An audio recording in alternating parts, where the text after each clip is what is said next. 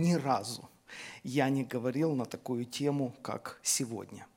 Немножко волнуюсь, даже не уверен, стоит ли это все выставлять в интернет, о чем мы будем говорить сегодня, посмотрим. Может быть, какие-то части оставим, может быть, совершенно удалим.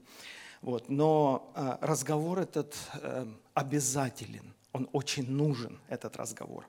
И я убежден, что мы достаточно зрелые и не согласны на какую-то половинчатую информацию или половинчатую истину. Мы хотим знать правду. Я не думаю, что кто-то из нас сознательно эм, избегает того, чтобы знать всю правду о каком-то вопросе, особенно если это вопросы касаются вечности. Э, я затрудняюсь, как правильно назвать наш сегодняшний разговор. Э, может быть, его стоит назвать так, каким будет конец или как выглядит обратная сторона спасения. То есть, другими словами, я хотел бы показать обе стороны личности Бога. Бога, могущего спасать, и Бога, могущего губить. И вот эта сторона Бога, Его сущность, Его э, природа, Его ответственность за наказание нечестивых, она очень мало освещается вообще в период Нового Завета – а, потому что основные акценты церкви и благовестников связаны с good news, с доброй вестью. А, основной акцент всегда делается, что Христос наш Спаситель, и Он пришел избавить нас, и потому мы а, в восторге от того, что сделал Христос, и мы делимся этим со всеми людьми, и таким образом – можно уверенно сказать, что мы 90% всего нашего послания говорим, говорим о Боге любви. Но это не потому, что мы не верим или не знаем, что Бог также судья строго взыскивающий, Бог наказывающий, а просто нам верено послание э, доброй вести. И из-за этого – Многие из нас не объективны. Из-за этого мы упускаем очень важную часть говорить о том, что ожидает грешников.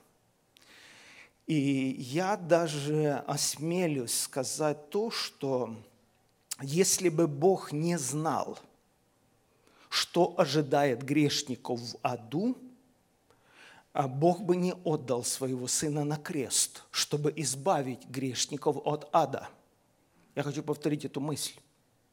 Если бы Бог не знал, что ожидает грешников в аду, Он бы не отдал своего Сына на крест. Он бы не пошел на такие радикальные меры. Потому мы не можем, говоря о спасении, иметь в виду, что Бог спас нас от депрессии – о, слава тебе, Иисус, мой личный Спаситель, ты спас меня от чувства вины, подавленности, даже от греха ты спас меня. Этого будет недостаточно.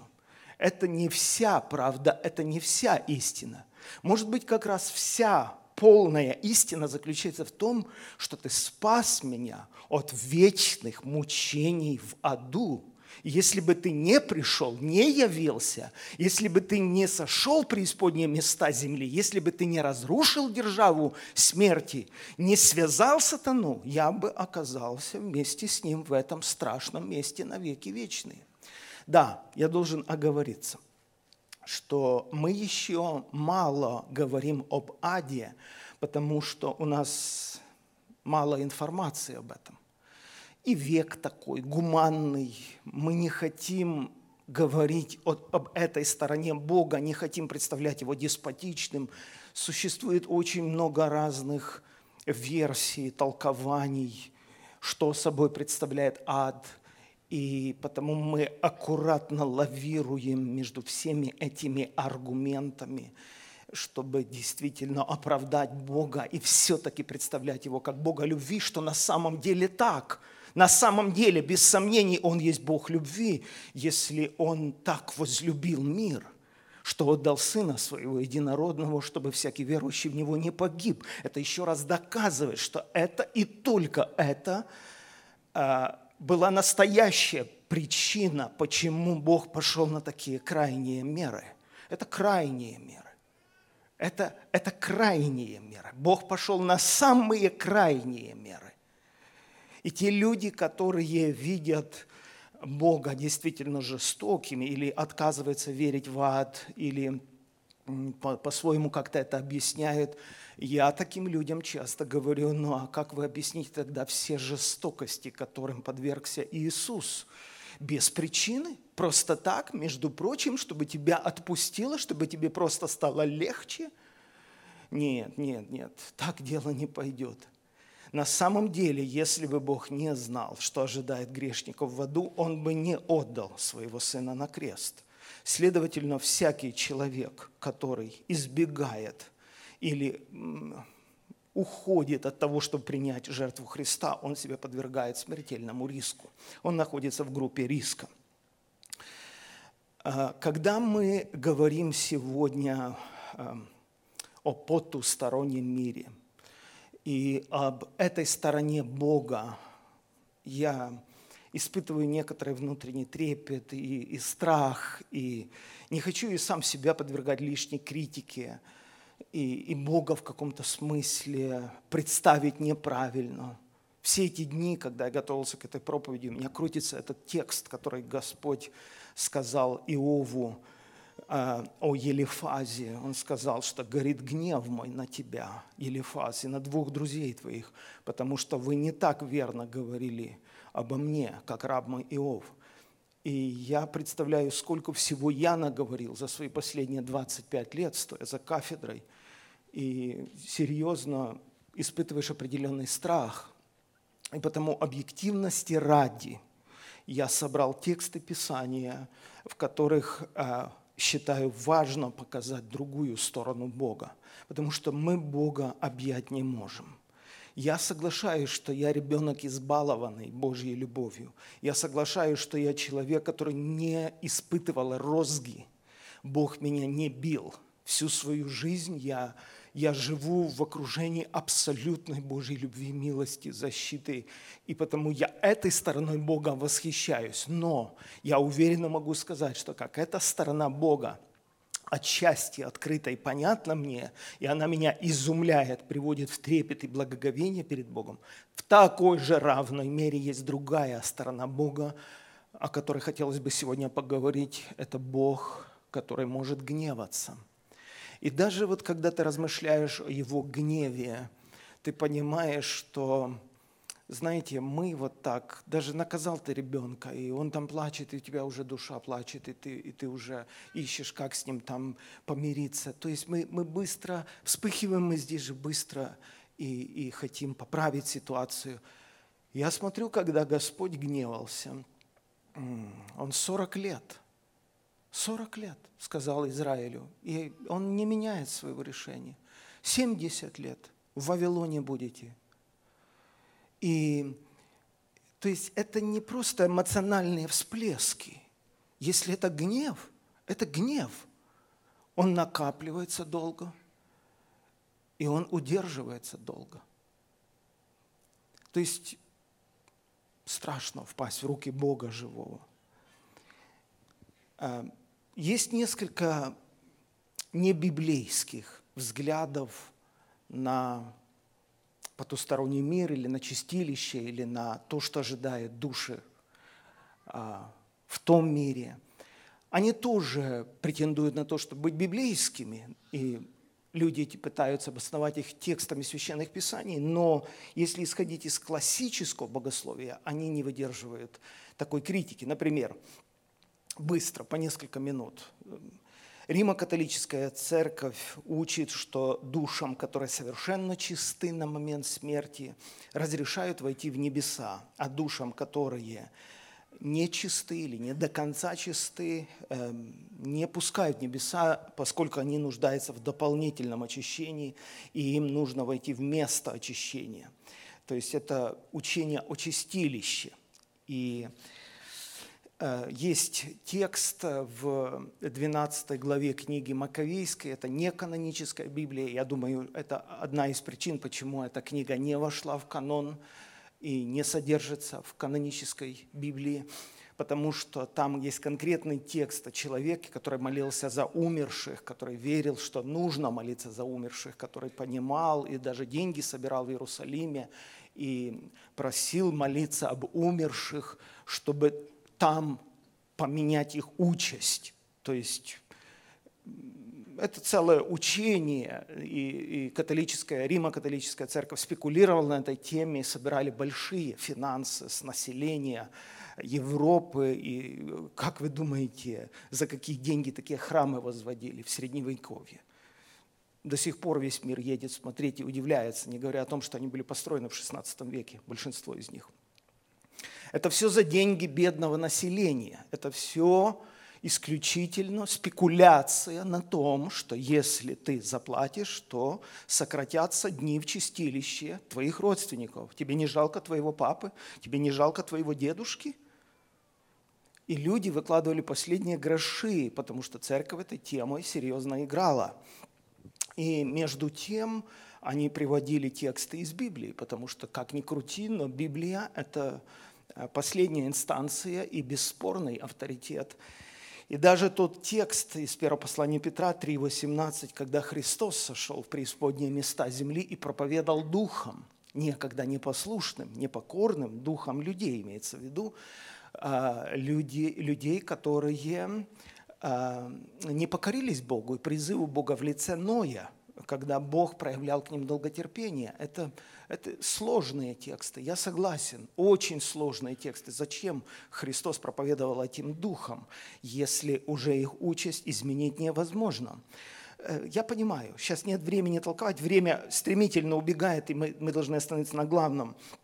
Но смысл учения Римо-католической церкви сводится к тому, что мы же на земле а, подвергаемся, скажем там, суду если бы мы, Павел пишет, если бы мы судили сами себя, мы бы не были судимы. Будучи же судимы, наказываемся от Господа, имеется в виду здесь, на земле.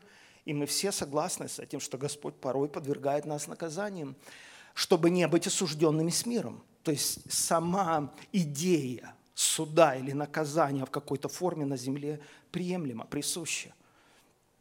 А католики верят, что эта точно формула, она присуща и в потустороннем мире чтобы душу очистить, она должна пройти определенный суд.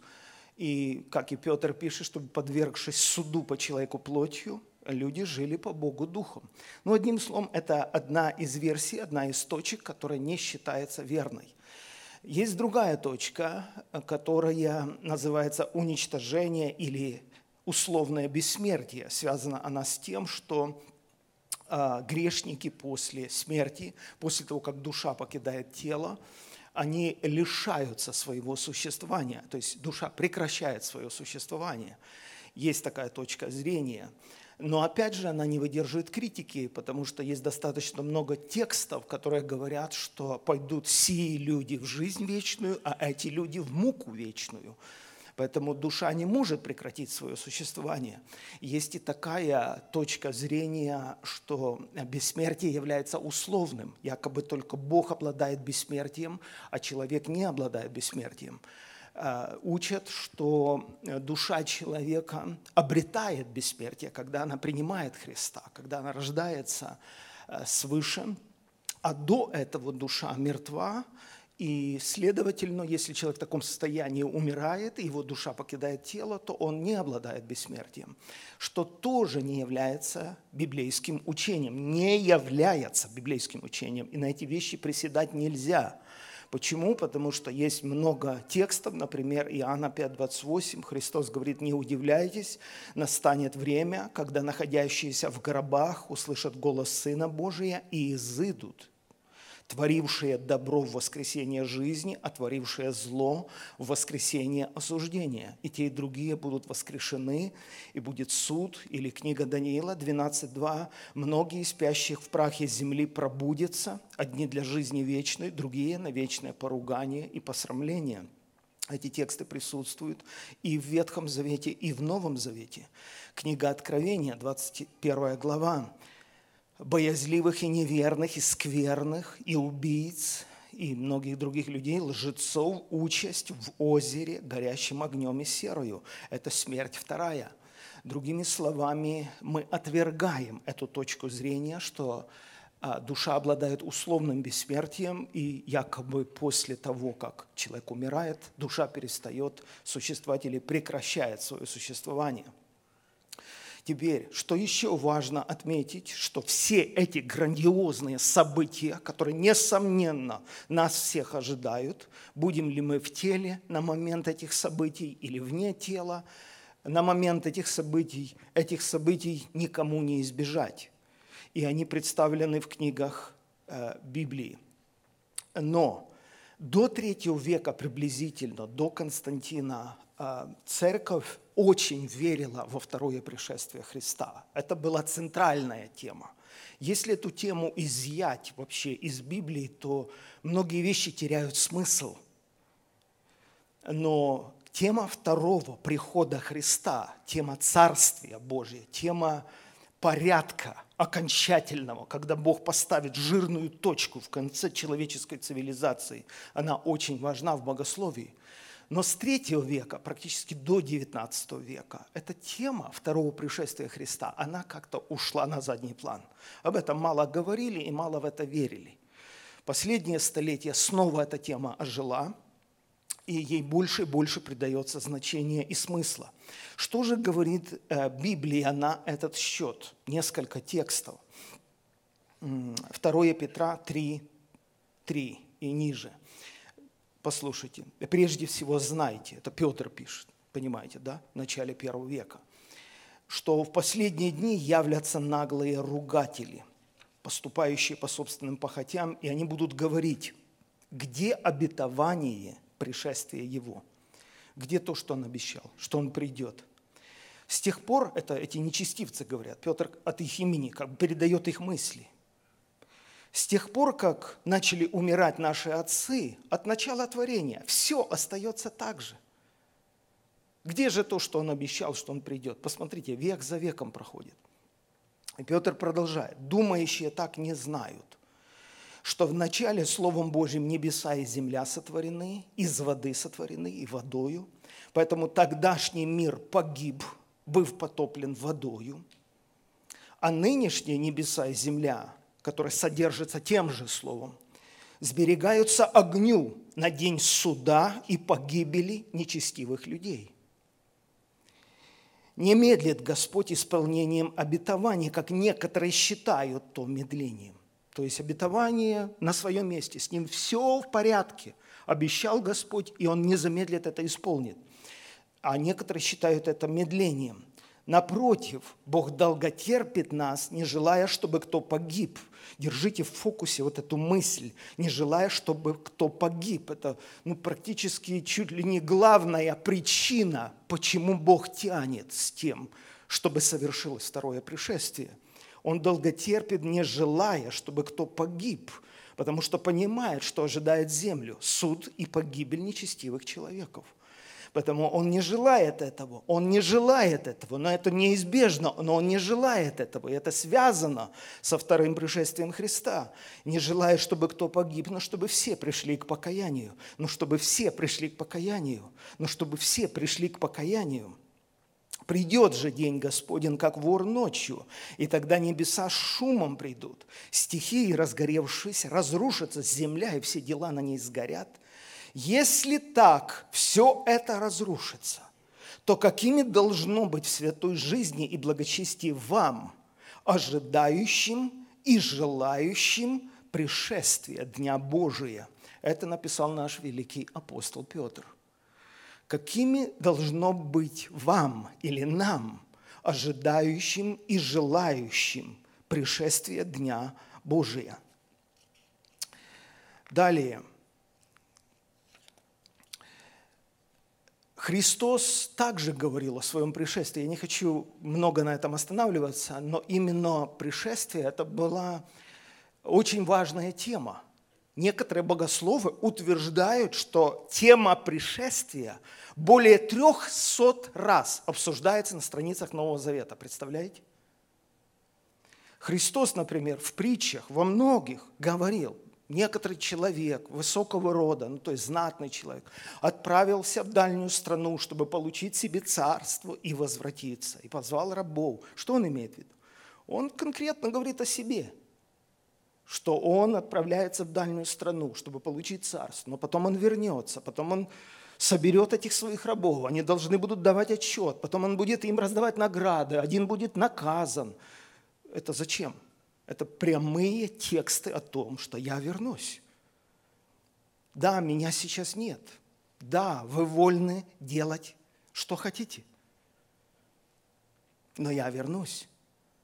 Итак, Бог единственный законодатель и судья, могущий спасти и погубить, пишет Иаков.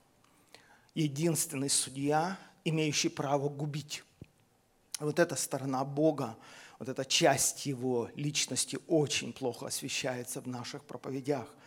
Никто иной, как сам Бог уничтожил первый мир водою – страшные полотна сохранились на этот счет. У, у Айвазовского есть страшное полотно, где вот это все смешалось, и, и животные, и, и люди, и последние вершины скал, и дети, и младенцы. И ты на это все смотришь, и, конечно же, когда ты понимаешь, что это Бог открыл источники воды, это не катаклизмы природы, это не сбой какой-то, это не, не, не какой-то global warming, там сбой какой-то произошел. Но-но-но-но это прямым текстом Бог закрыл двери ковчега, и Бог открыл источники воды, и потекла вода, и с неба, и с земли стала бить. И ты понимаешь, что это Бог навел потоп на мир нечестивых.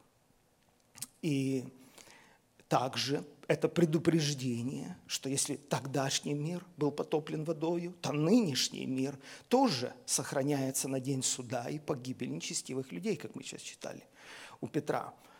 Примечательно то, что кратковременные наши физические страдания, каким бы они тяжелыми ни были, они не могут идти в сравнение с вечными муками в аду, где червь не умирает и огонь не угасает, где хотящие перейти не переходят – как помните из притчи о богаче и Лазаре. То есть э, мы видим в основном эту сторону Бога, и мы радуемся, находясь в спасении. Радуемся, понимая, что мы спасены и избавлены в том числе от этих вечных последствий в аду. Но э, другая сторона Бога, как судьи, она тоже очень важна. Представьте себе, чтобы не было суда – Представьте себе, чтобы не было правды. Основание престола Божьего – правда и суд. Представляете, какие важные заявления содержатся в Писаниях. Основание престола Божьего – это правда и суд. Или можно сказать праведный суд, или справедливый суд – основа Божьего престола. А разве мы не хотим правды в суде? А какой смысл обращаться в суд, если правды добиться невозможно? Какой смысл? если судебная система коррумпирована. Но если Бог судья справедливый, значит, Он болезненно реагирует на любое преступление, на любое. Если еще учитывать степень Его святости в сравнении с нами, мы даже болезненно реагируем. Кто-то котенка пнул ногой, кажется, тебе то что? Но у тебя все внутри сжимается. Мы болезненно реагируем даже на вещи, которые к нам прямого отношения не имеют.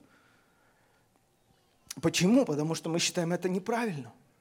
А представьте степень святости Бога в сравнении с нами.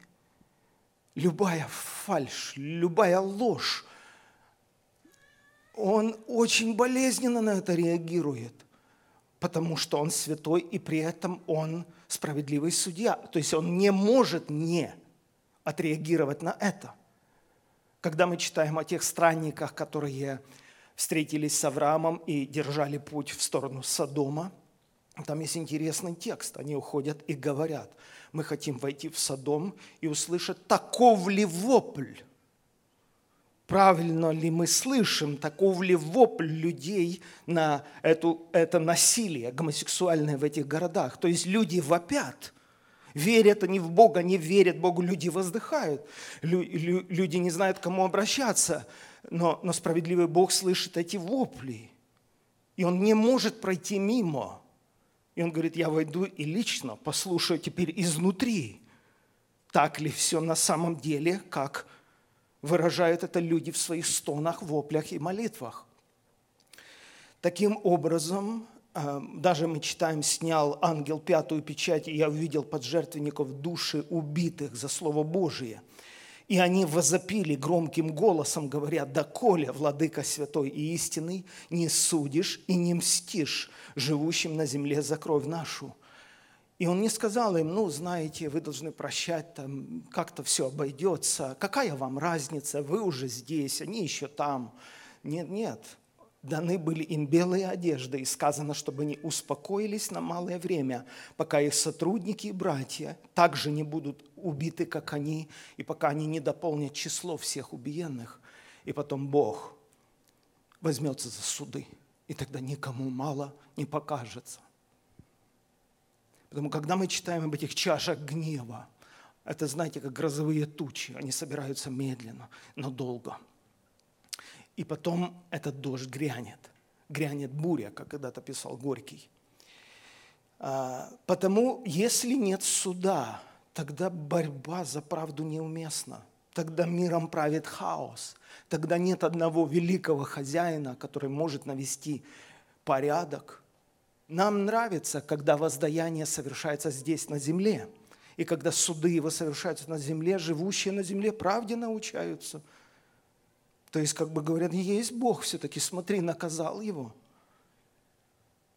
А не всегда далеко. Мы это наблюдаем. Но в любом случае никто не избежит последнего великого суда. Я понимаю, что здесь сложно уловить смысл, так все-таки Бог хочет нас судить или спасти. Да, это важный вопрос. Так все-таки Бог хочет судить нас или спасти. Бог не послал своего Сына в мир, чтобы судить мир, но чтобы мир спасен был через Него. Я процитировал Иоанна 3,16 или 3,17 точнее. Смотрите, если бы Бог хотел только судить мир, зачем отдавать Сына? Бог отдает Сына не для того, чтобы судить мир. Бог отдает Сына для того, чтобы спасти мир. От чего? От суда. Потому Иисус – подвергся суду. Иисус взял на себя грехи всех нас и был казнен справедливо, хотя сам не имел никакого греха, но мы имели.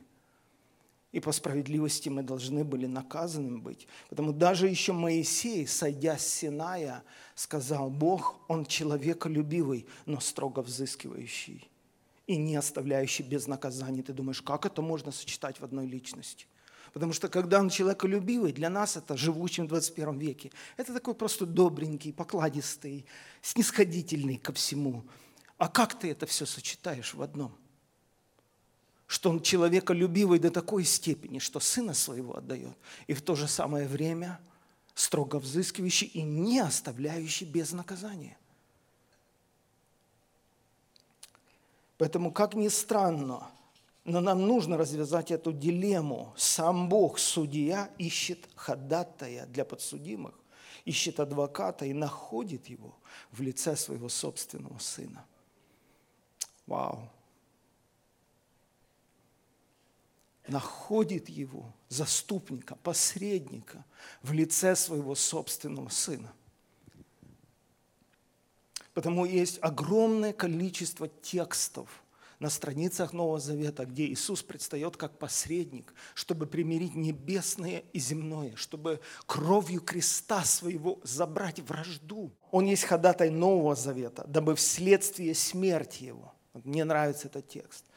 Значит, он есть ходатай Нового Завета, чтобы в результате смерти его, благодаря его смерти, бывший для искупления от преступлений – Итак, смерть его была для искупления от преступлений. В результате этой смерти мы перешли из смерти в жизнь. Потому Иисус Христос – это не просто запасной вариант. Иисус Христос – не просто между прочим. Пусть будет на всякий случай. Еще один путь, еще один вариант. Петр уверенно говорит, что нет другого имени под небом данного людям, которым надлежало бы нам спастись. Это имя Иисуса Христа. Он мой личный Спаситель.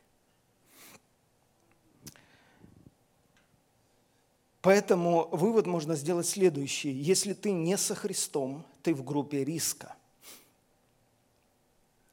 Петр пишет во втором послании, если Бог ангелов, согрешивших, не пощадил, ангелов, свои творения, духи небесные, и он их не пощадил, но связав узами адского мрака, передал сохранять на суд для наказания.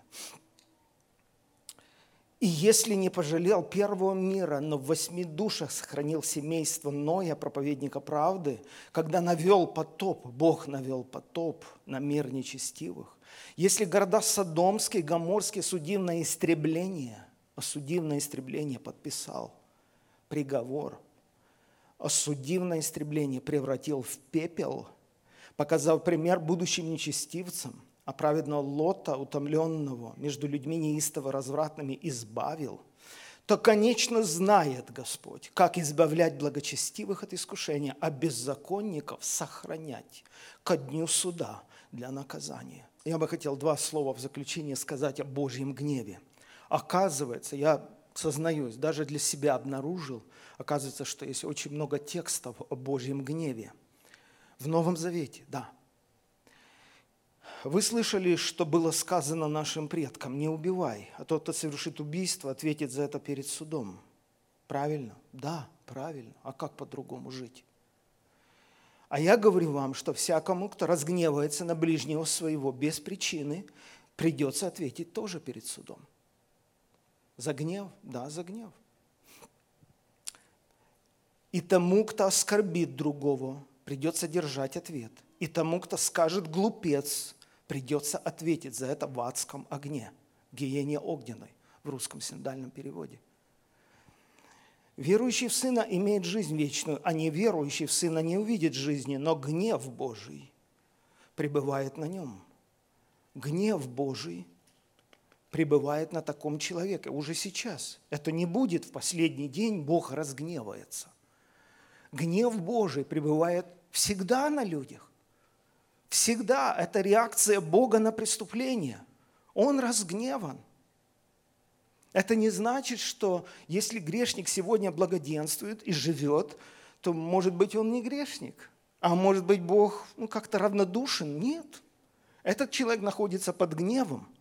И если такой человек все еще не наказан, это не говорит о том, что Бог нормально реагирует на его преступления и беззаконие. Он находится под гневом, он может в любой момент быть уничтожен, справедливо уничтожен, справедливо наказан. Поэтому если он все еще живет, такой человек, доказывает это только одно, что Бог долго терпит его, не желая, чтобы он погиб, но он уже под гневом Божьим. И что еще примечательно? Что Бог не гневается на людей за то, что они не приняли жертвы его сына. Это совершенно в корне неверное объяснение гнева Божьего. Божий гнев никак не связан с реакцией людей на жертву Иисуса Христа. Божий гнев связан с грехами людей, поскольку он судья, и потому он болезненно реагирует на любое преступление. Как раз жертва его сына – это шанс – спасти людей от гнева Божия. И это доказано многими текстами Писания. Например, во Христе открывается праведность Божия от веры в веру. Как написано, праведный верою жив будет. Ибо открывается гнев Божий с неба на всякое нечестие, неправду людей, подавляющих истину неправдою.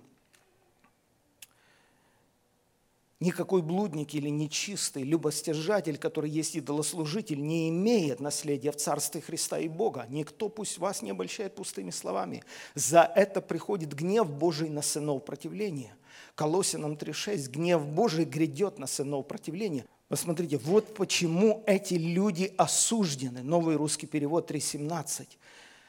Свет воссиял в этом мире, но люди предпочли тьму свету, так как дела их были злы.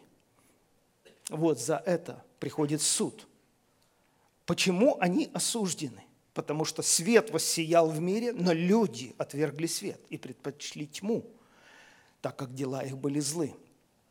И последние два текста перед молитвой. Бог свою любовь к нам доказывает тем, что Христос умер за нас, когда мы были еще грешниками, поэтому тем более ныне, будучи оправданными кровью Его, спасаемся им от гнева.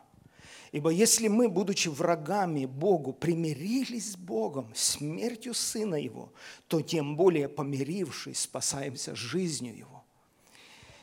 И последнее, 1 Фессалоникийцам 1.10 ожидать с небес Сына Его, которого Он воскресил из мертвых, то есть Иисуса, избавляющего нас от грядущего гнева. Я не знаю, насколько мне удалось это передать, но я увидел, что Бог понял, что ожидает людей вечности, насколько это страшно. И именно по этой причине Он отдает своего Сына на крест – Поэтому наше Евангелие, наша благая весть должна включать истину о грядущем ужасе также. Таким образом мы представим Бога полным и Иисуса представим как единственным Спасителем. Потому если ты в этом зале или может, колеблешься, может, сомневаешься, может, как-то половинчато смотришь на это все. Может быть, мы виновны, как проповедники, потому что в основном представляли вот эту сторону Бога, любви обильного. Сегодня хотелось бы, чтобы мы понимали, что Иисус – наш единственный шанс, и что Бог строго взыскивающий, и с огнем лучше не играть.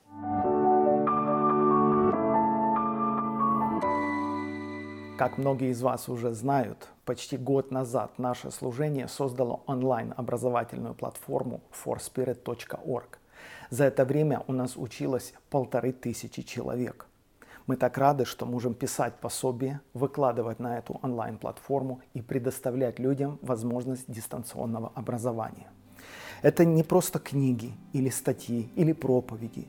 Это курсы, которые разбиты на уроки, сопровождаются наводящими вопросами. У нас замечательные модераторы, набираются группы и кроме материала, который я там преподаю, и другие участники этой платформы, там есть возможность обсуждения всех этих сложных вопросов в группах.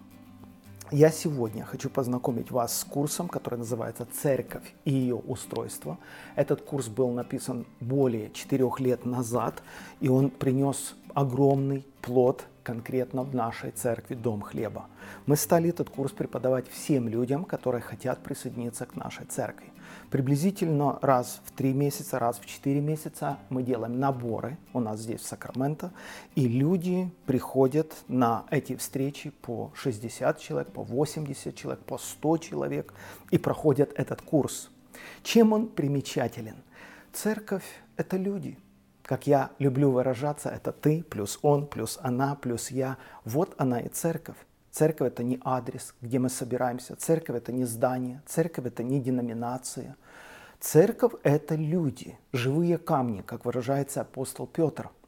Но люди все разные. У нас разный уровень духовного развития, у нас разные философские школы стоят за плечами, мы были воспитаны в разных кругах и так далее и тому подобное. Поэтому как организовать поместную общину? Можно я повторю вопрос? Как организовать поместную общину. Как развить в людях необходимые навыки, необходимые качества, как их вовлечь в служение. В этом курсе одно из утверждений, я считаю, оно основополагающее утверждение в развитии каждой поместной общины, звучит оно следующим образом. Люди приходят в церковь из нужды, а остаются в церкви ради призвания. Поэтому если церковь не может восполнять духовные нужды или потребности людей, а также, если руководство церкви не предоставляет людям площадки для служения, такие люди, скорее всего, уйдут. Потому что каждый здравомыслящий христианин хочет прийти и предстать перед лицо Божье с плодом. Если мне не дают возможности развиваться, приносить плод на этой площадке, я буду искать другую площадку. Более того, когда мы говорим о служении или о богослужении, что мы имеем в виду? Мы здесь затрагиваем очень разные сферы. Например, может ли профессия человека быть его служением и призванием? Согласитесь, это очень важный вопрос. Потому что большинство из нас, большинство верующих людей, они получают образование, строят карьеру и так далее. Будут ли эти люди иметь награду? Угождают ли они Богу тем, что просто развивают бизнес или частное предприятие? Материнство, например. Является ли это богослужением, пока дети маленькие? Какие обязанности возлагаются на мать, на отца и так далее. Здесь очень много разных сфер, которые необходимы для того, чтобы грамотно, в соответствии со священными писаниями, организовать поместную общину. Потому если вы тот человек, который серьезно ищет свое место в теле церкви, если вы не безразличны к тому, что вы должны делать, к чему вы призваны от рождения, потому что Бог, давший вам жизнь, Бог, открывшийся вам, Он наверняка имеет для вас определенное место и функцию, которую вы должны выполнять. Как себя найти? Как разумно расходовать свой ресурс? Как прославить Бога послушанием в ответ на задание? Эти все вопросы освещаются в этом курсе. Поэтому мы вас ожидаем на этой платформе forspirit.org. Кроме этого, вы можете порекомендовать своему пастору или лидеру домашней группы, или просто дома с семьей или с родственниками пройти этот курс. Некоторые служители берут отдельные уроки и проходят со всей церковью. Они считают это важным. У нас не один раз были случаи, когда пастор церкви или лидер домашней группы хочет всю группу или всю церковь войти, вовлечь в то, чтобы пройти этот курс всем вместе. Вот, поэтому, пожалуйста, попробуйте. Предложите этот курс. Если вы уже его проходили, вы знаете, о чем я говорю. Если вы его не проходили, я вас приглашаю на нашу платформу forspirit.org. Церковь и ее устройство – Приглашаем вас пройти онлайн-обучение вместе с другими студентами на платформе forspirit.org. Набор в группу уже открыт. Не пропустите этой возможности.